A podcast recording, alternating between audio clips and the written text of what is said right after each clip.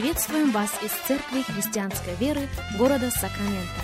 Мы молимся о том, чтобы последующие 15 минут послужили вашему назиданию и духовному утверждению. Присоединяйтесь к нашему эфиру, как пастор Сергей Головей предлагает вашему вниманию передачу «Настоящая истина».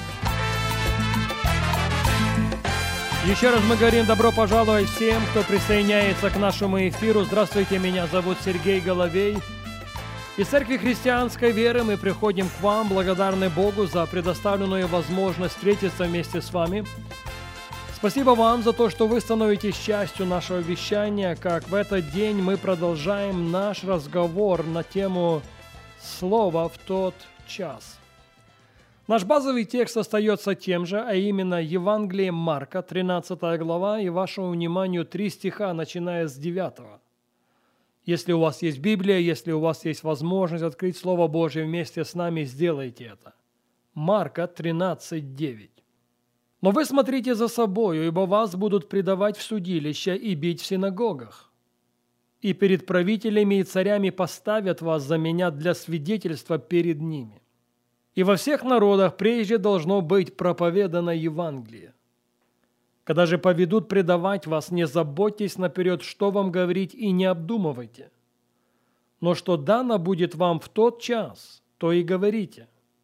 Ибо не вы будете говорить, но Дух Святой. Мы знаем или должны знать контекст этого обращения Иисуса Христа к своим ученикам. Сегодня, кстати, эти слова имеют непосредственное отношение к нам. О чем же Христос говорит в 13 главе Евангелия Марка? Он утверждает, что Евангелие будет проповедано везде. Он говорит, что проповедуемое Евангелие везде встретит противостояние. И будет время, утверждает Христос, когда за Евангелие надо будет постоять. Когда за Евангелие надо будет возвысить свой голос.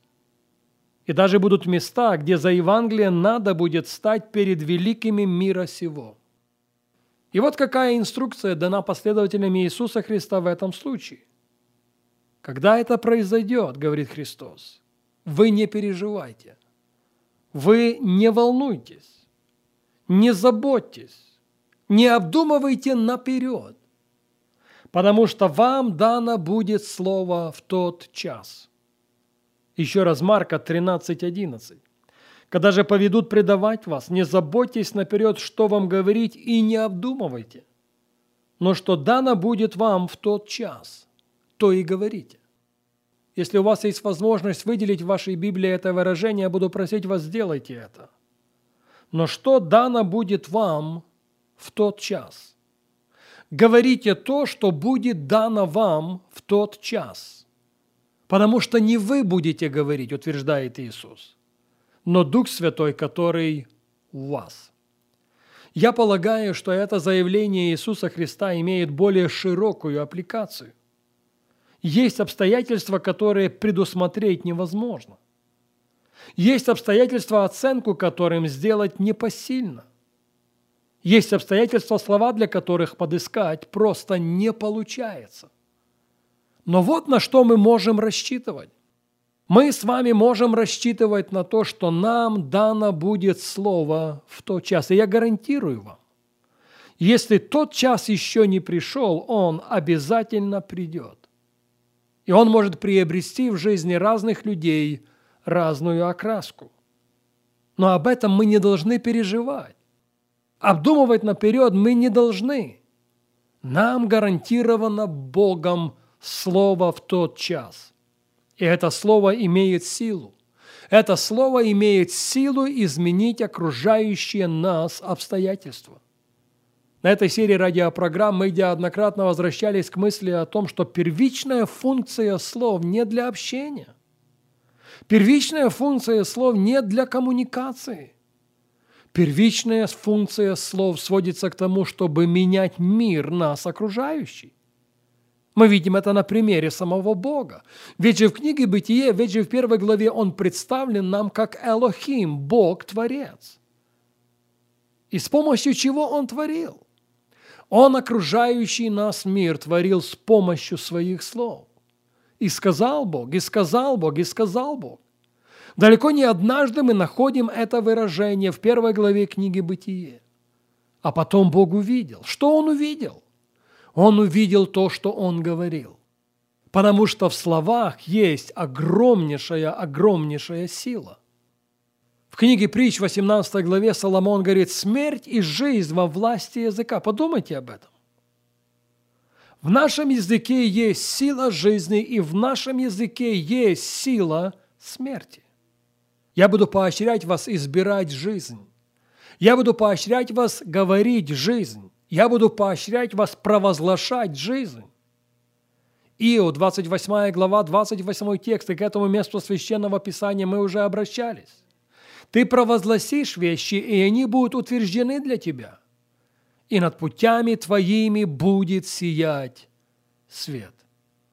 Но так уж получилось, что чересчур много последователей Иисуса Христа были обольщены, были обольщены самим лукавым, что их слова не имеют силы, их слова не имеют смысла. Но слова имеют силу. Каждое слово имеет огромнейший смысл. И, кстати, за каждое слово перед Богом мы дадим ответ. В книге Откровения в 12 главе мы читаем далеко не первый раз, 9 стих. «И низвержен был великий дракон древний змей, называемый дьяволом и сатаною, обольщающий всю вселенную, низвержен на землю, и ангелы его низвержены с ним». Вот его атрибуты. Он обольщающий всю вселенную. Вот его атрибуты. Он клеветник братьев наших. «И услышал я громкий голос», продолжает Иоанн в 10 стихе, говорящий на небе. «Ныне настало спасение и сила и царство Бога нашего и власть Христа Его, потому что низвержен клеветник братьев наших, клеветавший на них перед Богом нашим день и ночь». И что получается? Мы проиграли? Что получается? Мы поражены? Нет. В 11 стихе «Они победили его кровью Агнца и словом свидетельства своего». Так вот, для того, чтобы у нас было свидетельство, свидетельство победы, так вот, для того, чтобы у нас было свидетельство, свидетельство триумфа, нам надо слово в тот час.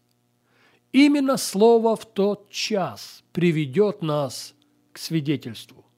Именно слово в тот час приведет нас к победе. Именно слово в тот час приведет нас к триумфу. Еще раз Откровение 12.11. Они победили его кровью Агнца и словом свидетельства своего и не возлюбили души своей даже до смерти. Но как получить слово в тот час? Как получить слово в обстоятельствах, которые не подконтрольны? Как получить слово в обстоятельствах, которые невозможно объяснить? Где источник, к чему или к кому обращаться? Именно на эти вопросы мы постараемся ответить на нашей следующей программе.